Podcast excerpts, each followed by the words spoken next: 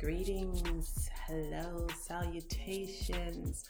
I am so glad that you've decided to join me for the Remarkable Orator podcast. I'm Anika Apple and I'm your host. It is my pleasure to be your guide on this journey on your path to self love, to introspection, belonging, community, and healing, all through the power of storytelling. Stories are amazing. They have the ability to help us see ourselves. They have the ability to help us feel heard and feel connected. And when I think about the way that the last year has gone, we've had such a significant amount of personal distance. It's interesting that although we have been able to use technology to keep us connected, there still is this sense of growing disconnect in people and communities, the unrest that we see in society around us, the disappointment in watching businesses uh, torn apart and families suffering loss and grief. This desire for connection and community and belonging has impacted all of us. And this is the reason why it is such an important task for us to spend some time having some introspection, really thinking about what we want, who we want to be, how we want to evolve, and most importantly, how we heal from the trauma and the experiences, the disappointments, the challenges, the things that we've not yet forgiven ourselves for, so that we can heal and move on, that we can walk in our purpose, we can experience joy and peace and love and then be a catalyst for change in our lives, in our communities, in the lives of others, bringing forth really glory and unity across all communities. That is my hope. I'm so glad that you've decided that this is a place you'd like to spend your time. What I can commit to you is transparent and honest stories the guests that I will have here have lots of different experiences and learnings that they'll share. Many are people that I know personally who've enriched my life and helped me along my journey. Some you may have heard of, and some you may not. But I can promise you that whoever I bring to you will have an impact.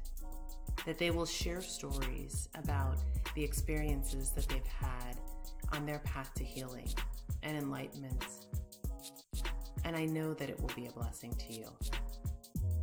So, again, thank you for joining me on this journey. It is my pleasure to share stories with you. Thank you for listening to The Remarkable Orator.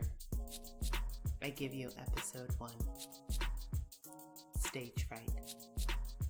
When I think about the remarkable orator, it really is about this extraordinary gift of voice and speaking. And that is one of the things that God has blessed me with.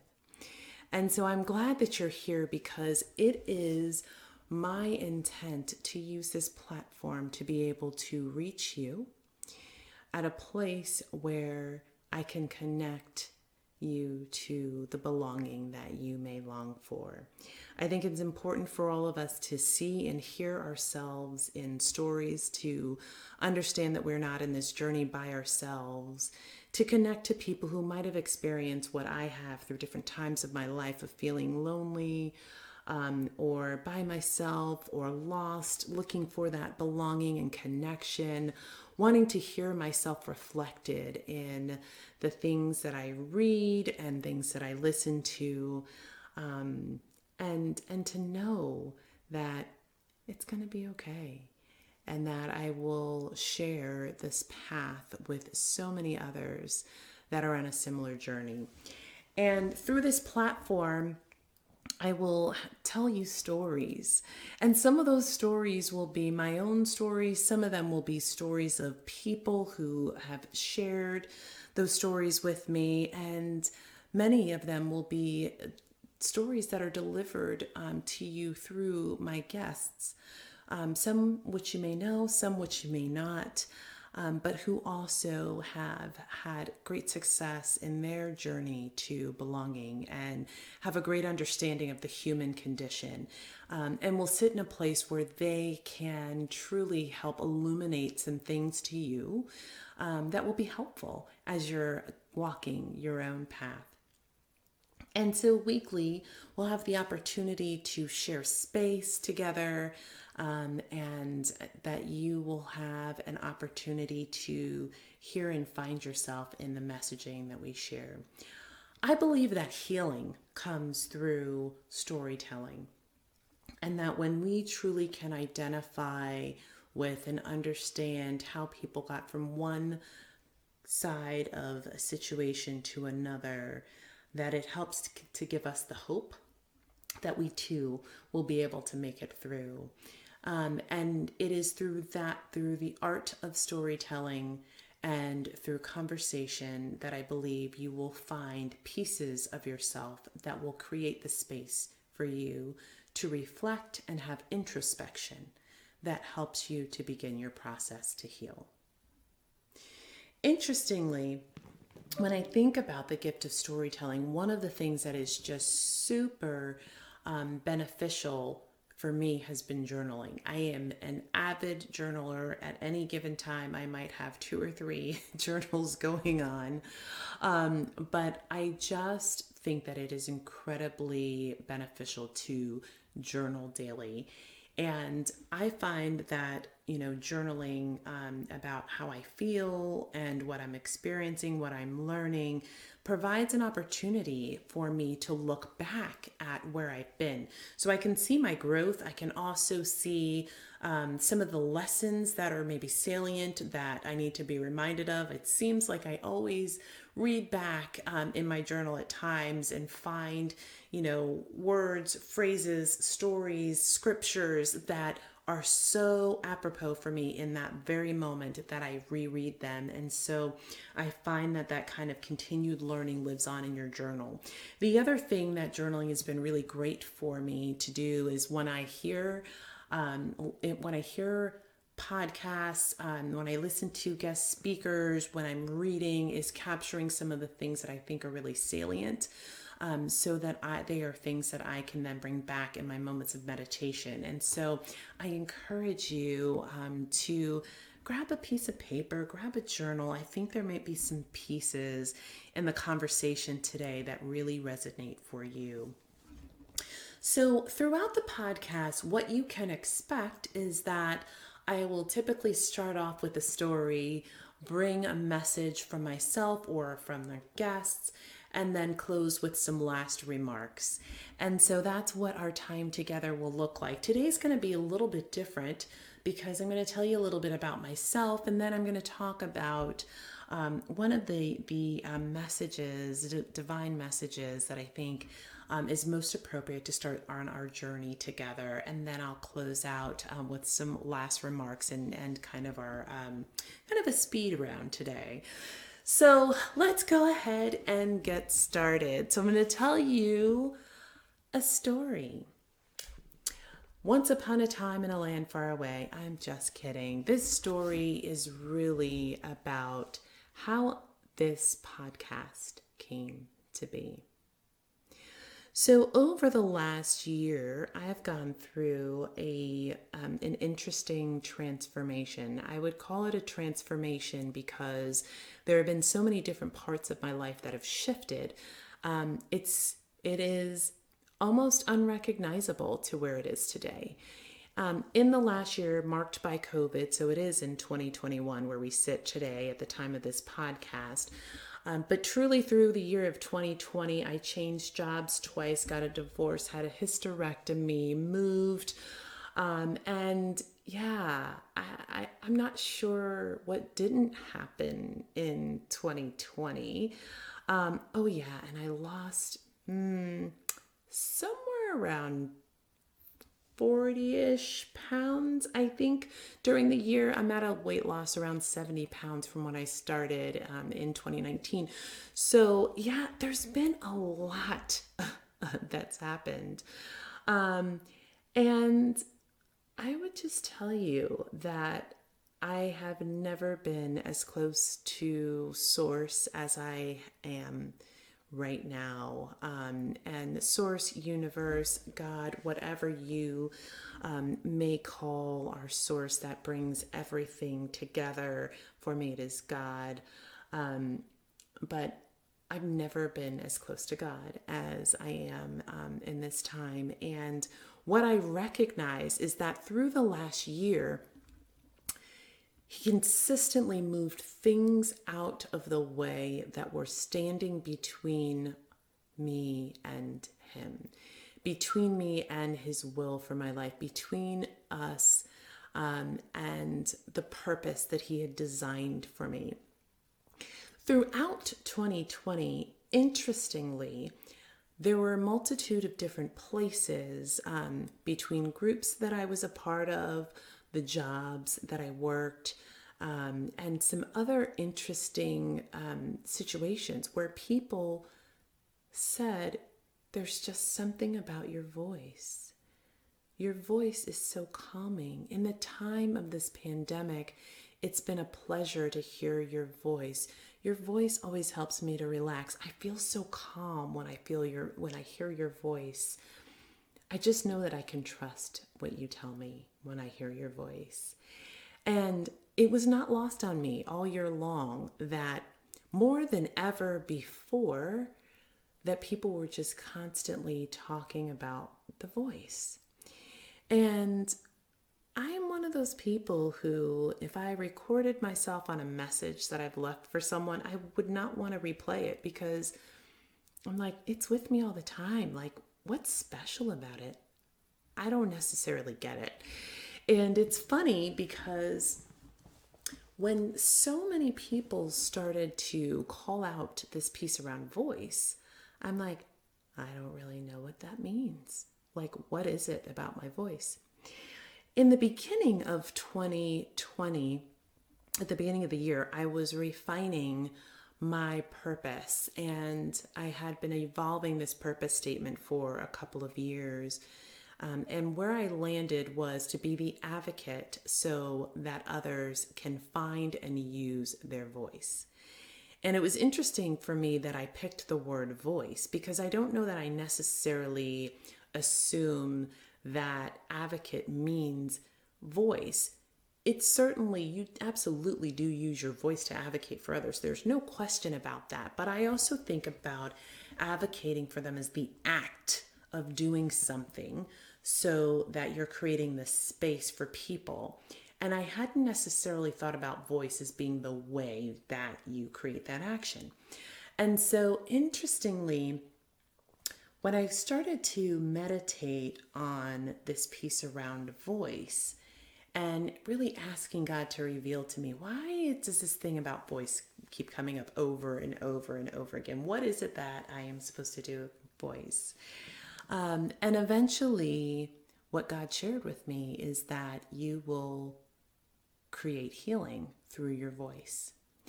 Um, and you can imagine, you might even feel this way right now as you hear me say this like, well, what does that mean? What does it look like? Because that's where I sat for quite a bit of time. And as the year progressed, I became clearer and clearer that it really is about storytelling and using my voice in that way. Since that time, I've started um, a YouTube channel. And on the YouTube channel, I share some divine messages, um, as well as a series called Wisdom Daily with Anika Apple, where I do right now the series um, that I am in is called The Pearls of Proverbs, and it's a walk through the book of Proverbs, um, really verse by verse through each chapter helping to identify wisdom and instruction and helping people to apply that to their daily lives. So that's the that is one of the ways in which God had created space for me with with for my voice. What I know that has come from that is this podcast. And I'm clear that this is this was not me waking up one day and saying I'm going to do a podcast that this really is divinely led and that it is an intention of God's to connect this stage with the purpose that He has defined for me. And it is my hope that you will always hear Him coming through um, in what I share, that it is really divinely led, and that this is a place where you can come and really hear yourself reflected because God's love flows through me to wherever this message is meeting you. Um, and that feels really big and daunting. And at the same time, it also feels like, yeah, it is absolutely what I am supposed to do and where I am supposed to be and what I am supposed to share. And I am grateful to be used as a vessel in this way. Um, and appreciative that you would tune in to listen to this message and that, and um, full of hope that you will find it valuable to you, that you will begin to experience whatever healing needs you may have being met, and that more than anything, you will start to see and feel the kind of belonging that you've been looking for. So, in terms of messaging today, I want to share um, a message that is called Your Future is Greater Than Your Fears. And the reason that I think this is so apropos for this first podcast episode is because I have stage fright. That's right, stage fright. So, Anika, tell us again. You started a podcast, you've got a YouTube channel, which you do Mondays through Saturdays. So, six days a week, you are putting messages together based on the Bible and posting them for the world to see. See, but you have stage fright? Really? Yes. Yes, as a matter of fact, I do. I have stage fright. Well, here's the thing it's not really stage fright because I actually really do like stage. As a matter of fact, give me a stage and a microphone and a couple hundred people, and I can just kind of go to town. I actually love to be on stage. I love to speak on stage. I love the opportunity to share messages from that place. What's daunting for me is this podcast where there's no energy flowing from you back to me. I have to imagine how these words are landing on you. And it's the same when I do the YouTube. Um, it was really difficult in the beginning to get comfortable looking back at myself as I created videos rather than looking and feeling the energy from the audience. Like I recognize that that is what I crave, and I cannot wait until post COVID where I have the opportunity to do that again and really see people as I speak to them. But let's talk a little bit more about this stage fright thing. So I think, you know, I'm saying stage fright, but quite honestly, I'm really not getting to the root of what it is because it's really not stage that I'm afraid of. It's really just fear. If you peel it back, let's get rid of the fancy label and let's call it what it is it's fear. And that fear is around whether or not you or anyone else would find what I share with you worthy. Whether it would have worth for you, whether it would connect you, whether it would help you along your journey.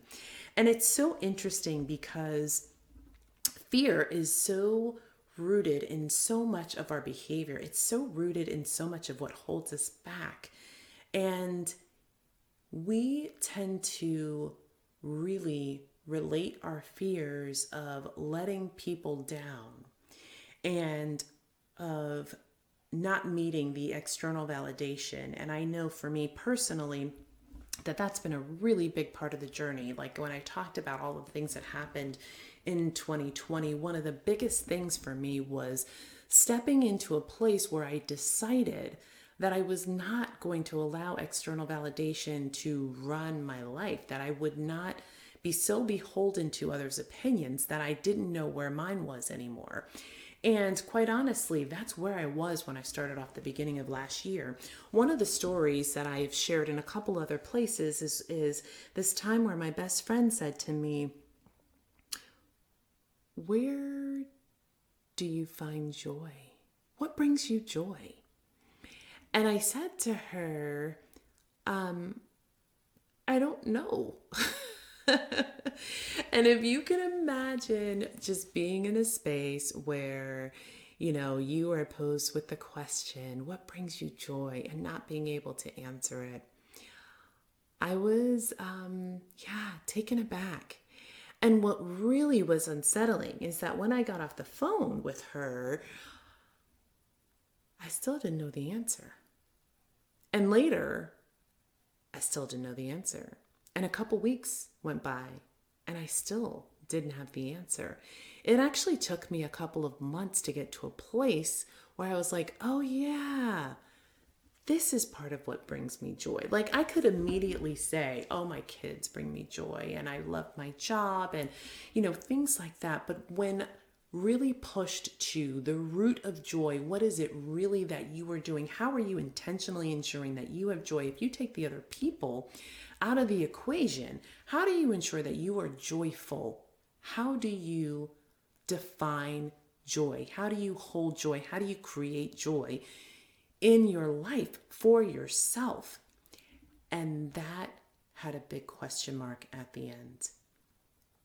And what I decided during the course of really peeling back where I was in my life and getting an understanding of who I wanted to be on the other side of all of this change that was happening was that I would never depart from joy again. I have found joy in being rooted in my spirituality and my connection with Source in the universe. I have found joy in speaking my truth. I have found joy in the remembering that I have purpose here that is significant and is ordained. Um, I have found joy in learning that I am an earth angel and that it positions me to be able to create impact for others, that I have the opportunity to share joy with other people, that I have the opportunity to help them find their purpose. And I love that. I am so grateful for that. And so there's joy there, and there's joy in some of the things that I had taken for granted for such a long time. It's funny, I've always been someone who really enjoyed going to the beach, and um, being outside for me was always marked with sunlight. But over the last year or so, particularly as a part of my journey to better health, physical health, I spent a lot more time walking outside. And I found joy again in just looking at the beauty of the trees and watching flowers throughout their their life cycle and enjoying the days where there was rain knowing that there would be sun coming after it. Like I started to recognize joy again in so many of the things that I was taking for granted. Where have you lost sight of joy? What joy can you derive from some of the small things that you might be overlooking right now? If I had my journal open, I would take that down as a journal prompt because I do think that there's intentionality that we have to have in looking at the things that we see every single day and remembering why they bring us joy. Having gratitude for those things. And so, along this path of joy, I recognized that one of the things that was blocking my joy was this feeling handicapped in connection to others expectations of me. There was a moment in the year where I was like, I'm just going to go do this crazy thing that I just typically would never do because I just don't want to be beholden to what everybody else thinks I should. I'm just over that. I just am not going to to be to live by other people's expectations. What I wasn't sure of at the time is what I was replacing it with. Were they my expectations? Was it God's? And throughout my journey, I became very clear that it was about what it was about living up to what God had purposed in my life. And that that also meant being aligned to what I believe is right in my life because I desire to be in full alignment with God at all times. And so that has helped to bring forward joy. But this fear, I tell you, continues to creep its head in here and there. And I've started a journey to understand where it came from. See, all of us have fears, and they have come from experiences that then created stories for us that we tell ourselves over and over again. So I ask you, what stories in your life are reminding you that you should be fearful? What stories? Taking a step back to stage fright, let me tell you where I think it came from. When I was a kid, there was nothing that I wanted more than to be an actress. It's funny because if my mom were here, she would tell you, well, actually, the truth is, she wanted to be an actress, a flight attendant, um, a nurse, a lawyer. I had this, and and um, a preacher. Like I wanted, I had this whole litany of things I was going to do every single week, and I mean, I had it plotted and planned out. I was going to be a nurse on the airplane and put band aids on people as we flew from one coast to the other. When I got to, I lived in New Jersey, so when I got to LA to get on set, I was going to play, uh, I was going to be an actress and I was going to be playing an attorney there. And then I would just very quickly fly back to the East Coast on Sunday so I could deliver a sermon. I mean, I had it all planned out. But acting for me was truly where I thought I was purposed. I really, really wanted to be an actress. And I had I had talked to my parents about acting classes for quite a bit, and I think at this point I was probably around maybe seven or eight. And I remember um, that that they finally signed me up for an acting class. And I went to the acting class. I only went to one, which is an interesting part of the story.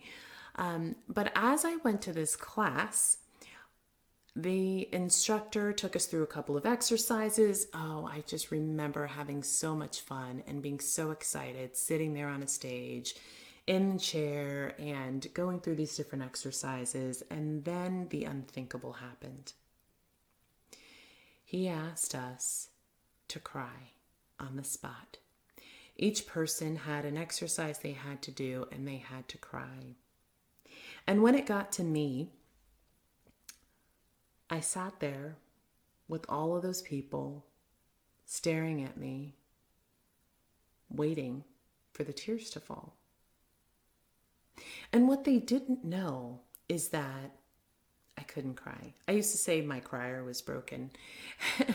and my crier was broken because I was a bit of a crybaby um, when I was growing up, and um, my cousins on the dad side of my family, um, they picked on me quite a bit, you know, and and I know that um, those those family dynamics are are not unusual. I'm sure that you've experienced uh, some of that banter back and forth. Um, but as an only child, there was not much more than I wanted than belonging. I was definitely an only child who wanted siblings, who felt lonely and often unseen. And so when I had the opportunity to be around my cousins on either side of the family, I looked forward to it because it was just awesome to be able to have time and fun and people to talk to and play with. And I just missed a lot of that. Um, and so, interestingly, they used to pick on me quite a bit. And I think it was exacerbated by the fact that they could very easily make me cry. I think they thought that was pretty fun. And I'm sure there were some other dynamics. As a matter of fact, I know there were other dynamics connected to it, but ultimately I cried a lot. And then they called me a crybaby, which made me cry even more. Um, and yeah, it just wasn't great. And so at some point, the crying became really scary for me because not only were they poking fun at the fact that I was that uh, at whatever it was that would that made me cry, but then it was at the fact that I was crying, and then crying made me feel vulnerable, and I didn't want to feel vulnerable. I absolutely wanted to um, feel really like comfortable in my own skin, and I didn't. And so I decided that I wasn't crying anymore. I'm done. Like, you know, enough of these tears. And I worked really, really hard on not crying. So no one could call me a crybaby. And I wouldn't be picked on in that way. And it just wasn't worth it to share that emotion with the world because then the world told me something about myself that I didn't like. So fast forward to this acting class where this, you know, instructor who just doesn't know that what he just asked me to do is pretty much the worst possible request he could have had on day 1 of the acting class. And not only, you know, do I have this dynamic where I just don't like to be judged, which is absolutely how I felt in that moment, but on top of that, he's asking me to cry, which is like the biggest fear for me is that having to be vulnerable in front of all of these people. And may I remind you, this peer group is like a group of like six to eight year old kids, like seriously, who probably cried just as much as I did in the days before. But I had worked so hard to not cry that I just couldn't give in. And as I sat there, he peered at me and he said, Has nothing bad ever happened to you? Are you really not able to cry? Like, just think of something sad. There has to be something you've experienced in your life that was sad. Ah, and it's funny as I sit here at 46 and I think about all of the things by eight years old that had happened to me that were sad. I mean, I think at this point, my parents were getting divorced. And so I knew that. Um, my dad traveled a lot for his job, and I missed him a lot when he wasn't there. Um, yeah, I'd experienced some family members who passed away and others who were sick. So, yeah, I had had some sad things happen. And it was because of that that I didn't want to cry. And here's the thing so, the reason I never went back is because I just knew if I continued to go back, he was going to keep pushing me to cry and that one of two things was going to happen. Either I was going to cry and I wouldn't be able to stop, or I wouldn't cry and then eventually I wouldn't be able to continue on in this path that I had defined as one of the roles that I wanted to have in life. Long story short, it's not the only reason that I did not become an actress, but I would tell you that what I did carry with me is this stage fright. And okay, okay, okay, you're right, you're right. It's not stage fright, it's fear. But this fear of being judged, of not being good enough, of not um, of not being seen, of being made fun of for being vulnerable, all of those things, all of those stories that were there for me at that point in my life, they carried on with me throughout my life. And interestingly, if you study what happens in the world enough, you can find other evidence to support whatever you believe. Let me say that again. If you study what happens in the world long enough, you can find evidence to support what you believe. So here's the thing I believed that being vulnerable was not a good thing. And that when I was vulnerable, that people would make fun of me, and therefore that somehow diminished my value. And so, this piece around anytime I'm vulnerable and things not going right just kind of became the self fulfilling prophecy. So, the fear of this external validation became a driving force for me. And what that looked like, how it showed up in the world, was at work doing everything I could to be an overcomer all the time, being relentless. And in some cases, making the decision not to do things because I just wasn't sure if I could do it and be perfect. And then in other cases, being so disconnected to my feelings and emotions that it cost me some relationships. It cost me the intimacy in some of the friendships that I could have achieved if I had just been able to be vulnerable enough to let people in.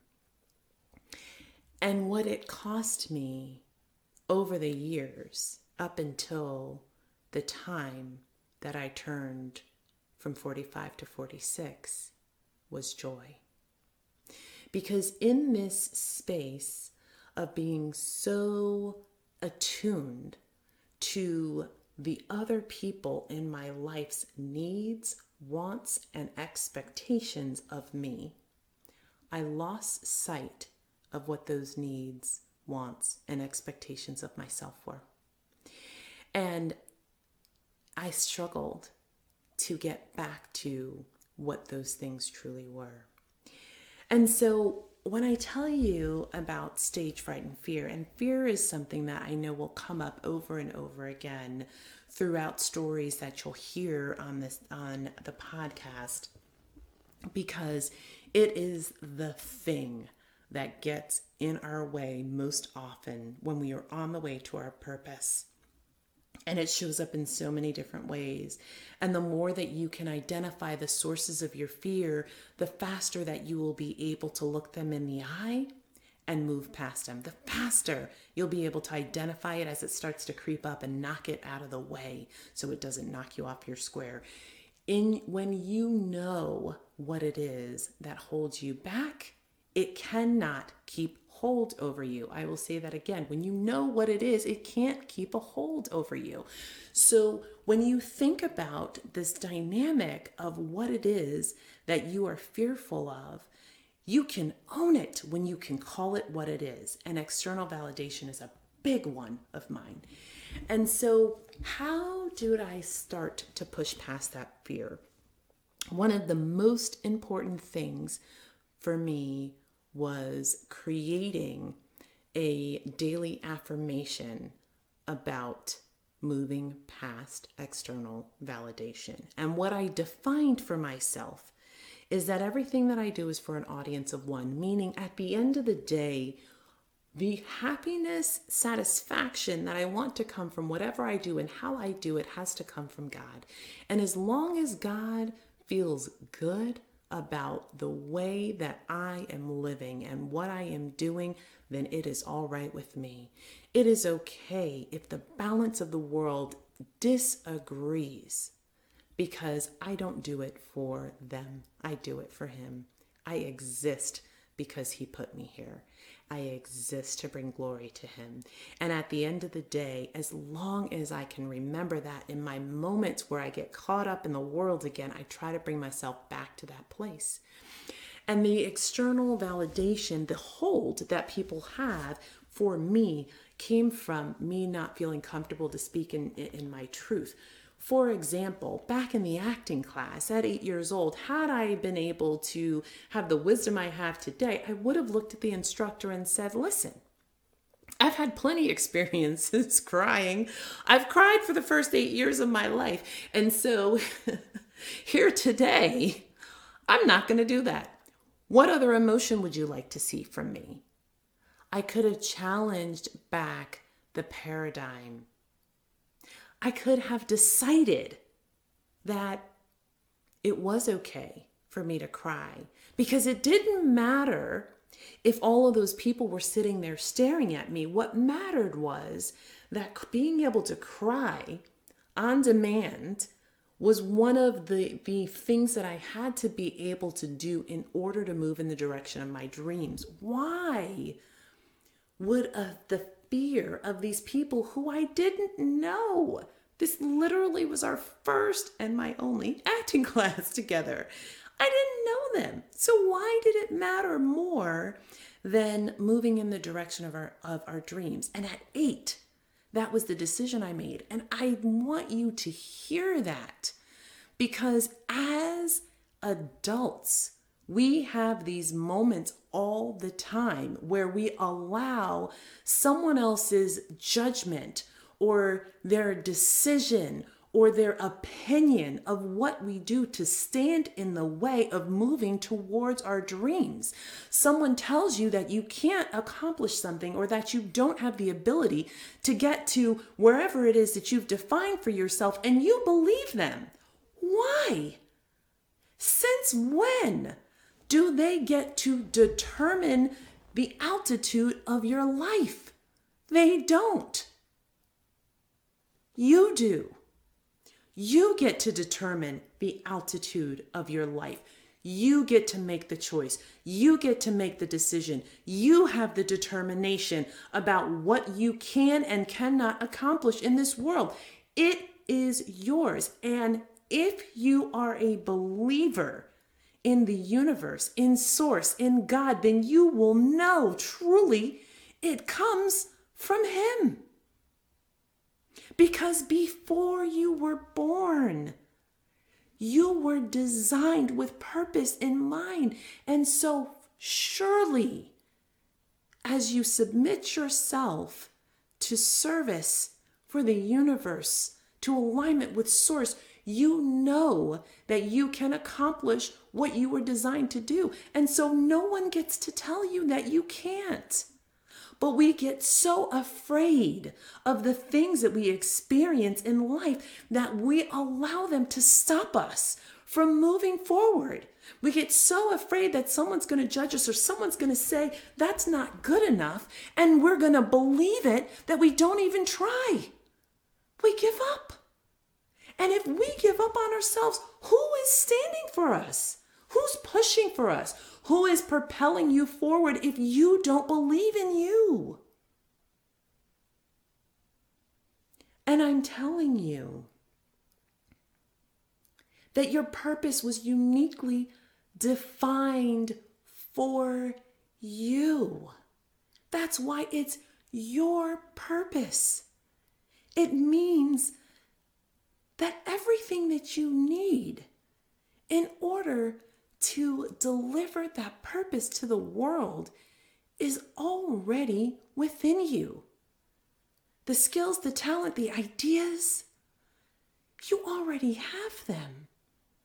You just have to bring them forward and you have to decide that the fear that you may have, your stage fright, is not going to own you. It's okay to have fear, fear, stress, whatever you want to identify it as. There's some portion of that that we need every single day. It's what gets us out of bed, it's what makes sure that we make good decisions, it keeps us moving along the right path. All of that is fine. It's when you allow it to cripple you that it's a concern. It's when you allow it to stand in between you and your dreams. It's when you ca- allow it to cause you to not experience joy that you've got to turn the dial in a different direction.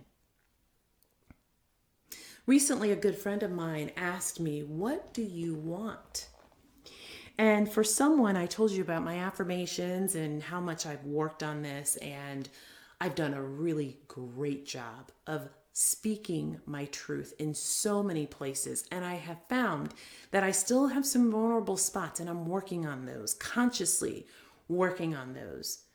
I'm letting people know to expect me to speak my truth. I'm letting people know that's what they should expect from me, that that's what they're going to see, that that's what they're going to feel. And by doing that, I create a contract with myself that I can't show up any differently because I've already told them to expect me to speak my truth. And so it's a way of putting myself on notice. Like, you can't just slide out of here and just not share your truth. You have to because you've already committed to it.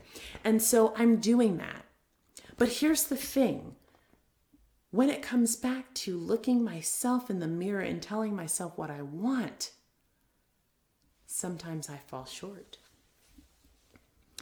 And so this external validation continues to have an impact because when I think about what it is that I don't want to do for myself? What do I not want to tell myself about um, what it is I want? It's for fear that what I want will not be in alignment with the people that I love most. I can think about um, my children and the decision to move. This has been a really, really significant one for them. You know, there were two places I identified potentially that I wanted to move. One child like one place, one child like the other. Neither place is where their father is. And so the dynamic of those three critically important people in in my life and their lives was really difficult to face into because someone was going to be unhappy. And there was no way to satisfy all of those parties. The funny thing is, as much as I went back and forth over the decision, the one person whose wants I really did not center in on were mine. And at some point in the process, I realized, like, I, I don't really know what I want. Well, what do I want? Well, what do I base it on? And I went to a very logical pros and cons list and all of that stuff. And I just had a difficult time getting real. And I realized finally that my decision to be indifferent about which which place was better was really about my not wanting to impact another person again focusing on external validation. Here's the thing. We can't spend our lives trying to satisfy everybody else you can't pour from a cup that is empty. If you are not filling your cup up enough for you, if you are not making decisions that are in alignment with bringing you joy, if you cannot ensure that your needs are met first and always, you cannot help others. During the time of the pandemic, I've never heard um, put the the mask on yourself first before you put it on others any more than I ever have in the history of life. And I have flown a lot across the course of my lifetime. But I just got to tell you, I was like at the, at the point of like almost ad nauseum of hearing it, it really hit me. I had to put the oxygen mask on myself first. I had to ensure that I had joy. If I have joy, my kids will have joy. Maybe they'll still have to choose their own joy, but I create an environment that's joyful because I'm responsible as their parent to create the environment for them. Certainly, it's going to be difficult for them to thrive if I'm not. And I can pour more into them, I can help them to choose joy for themselves by my example if they see me really leaning in and living into it. And sometimes that means exposing the places where we are not having joy. It means allowing that vulnerability to show through and knowing that it's okay because on the other side of it, they're going to have exactly what they need because they've had the opportunity to witness it from you. My son said to me in November of last year, and this is post all of the things I listed in the beginning that I went through and and and some of the things that I didn't share. But he said to me, I've never seen you happier than you are right now in my entire life. He was 12 at the time of this recording. And that was a pretty big deal to me because if you think about the tumultuous year that COVID and all of the um, impact of racism and social injustice um, and even even the political landscape all of the the things external to me and then all of the things that I've shared with you that I went through they certainly are all they don't make up for like the best year of your life like that's kind of not when you think about if you design your year at the beginning of the year i don't think these, that these things are on the list yet through Source, I found joy.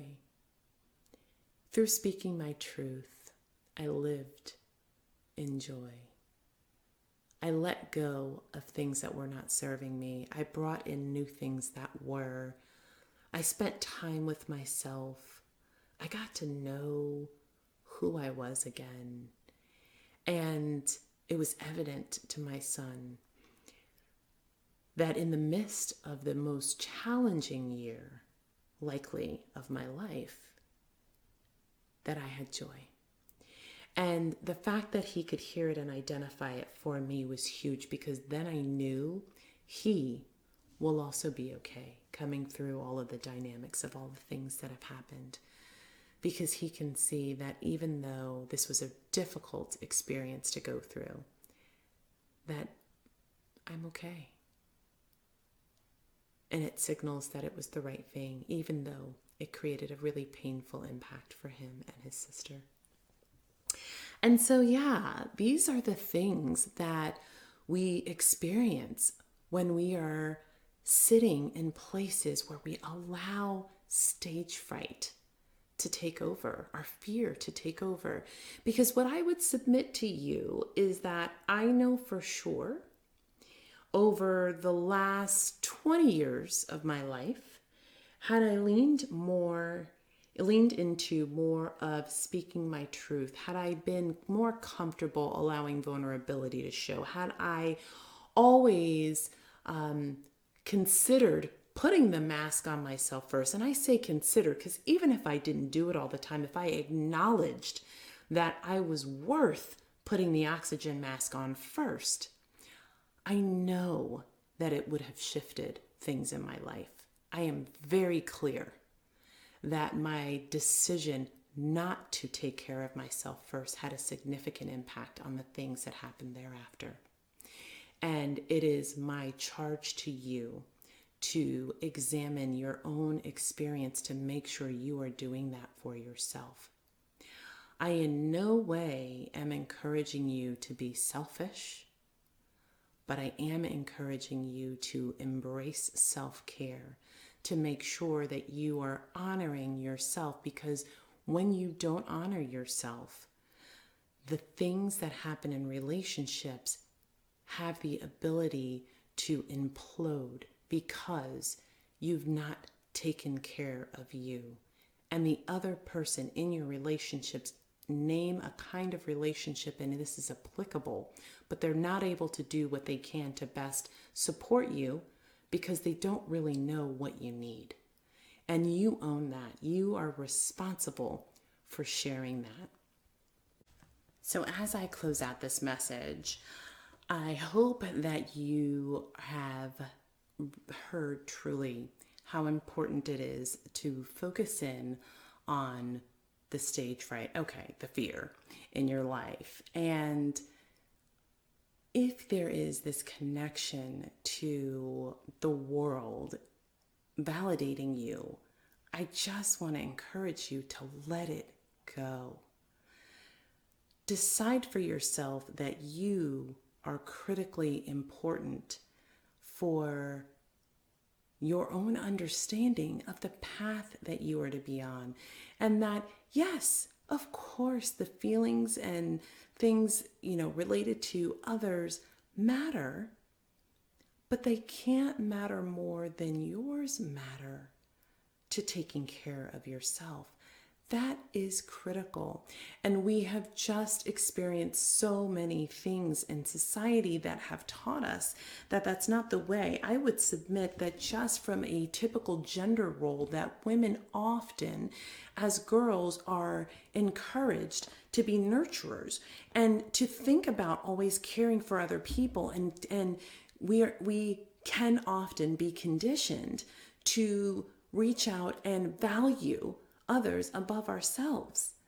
And what I know for sure is that that's a dangerous place to be because it's difficult to always give and not become resentful if there's not pouring back into you happening in the same way, even for those who don't give for a return. Some people are givers and they give looking to get something back. Some truly give from their own heart, from their own place of love, and without any expectations of it being returned to them. But the reality is that they still may not get that, get it back and then they're empty. And then that's where the resentment comes in is like, I don't have anything left for myself. And I know because I'm speaking from experience that absolutely is part of what I experienced in so many different places across my life.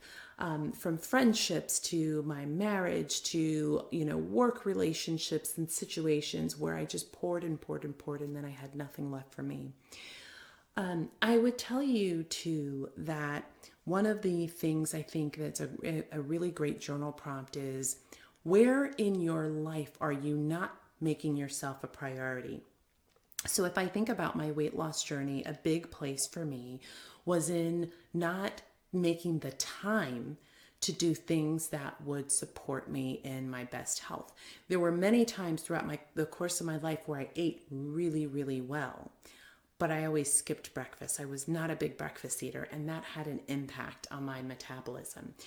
Um, there were times where I would get crazed with yoga or exercise, but then I didn't sleep well, and that had an impact. And so you get this the cycle here, right?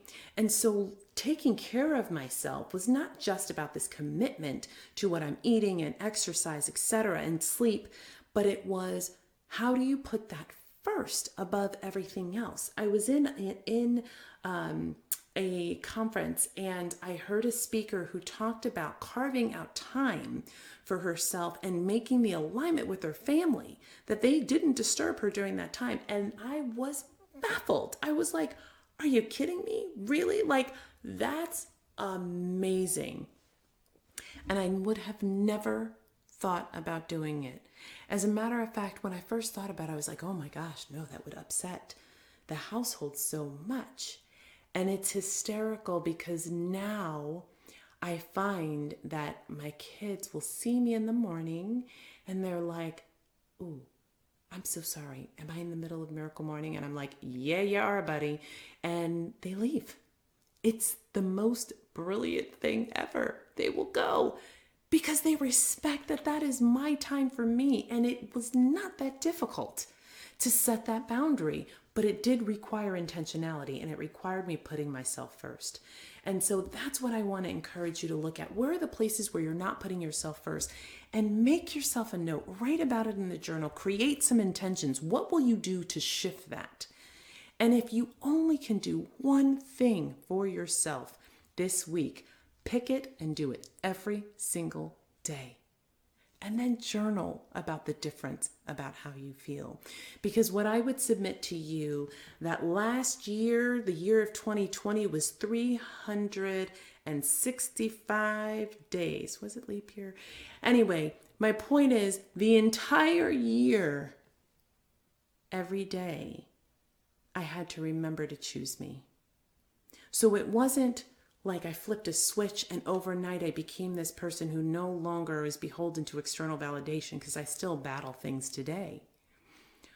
But for sure, I got better and better with practice. And you know that 30 days can help you make something a habit. And so I would just submit to you to just start. Just start creating the space for you to be important. Create the space for you to address your fear. Create the space for you to just have some mind time to think about what brings you joy. Because when you do these things, when you start to get closer to the center of who you are, I know that your path to your purpose will become clearer for you. And ultimately, that is what we all want. So I hope that you have enjoyed your time today, that this has been a remarkable conversation and it has brought forward some thoughts for you and that you feel encouraged about being on your path. I want to stop with the last remarks today and stop with a moment of gratitude. And my moment of gratitude um, today is for the people in my life who encourage boundaries. Not everyone in my life has is someone who sets great boundaries for themselves or encourages others to set boundaries. But there are some who are really, really good. My mom's very best friend, her name is Carol Bassett. We call her Cece. Cece always says, Take unto thyself that which is needed. And she taught my mom that, um, as best friends often impart such incredible wisdom. And my mom has shared that with me. And it has become a part of how I think about things. It really stuck with me all throughout the year last year. And I would tell you that that's one of the things I think about when I think about setting boundaries. So today's moment of gratitude is about those boundaries. Who are the people in your life that tell you to take onto thyself that which is needed?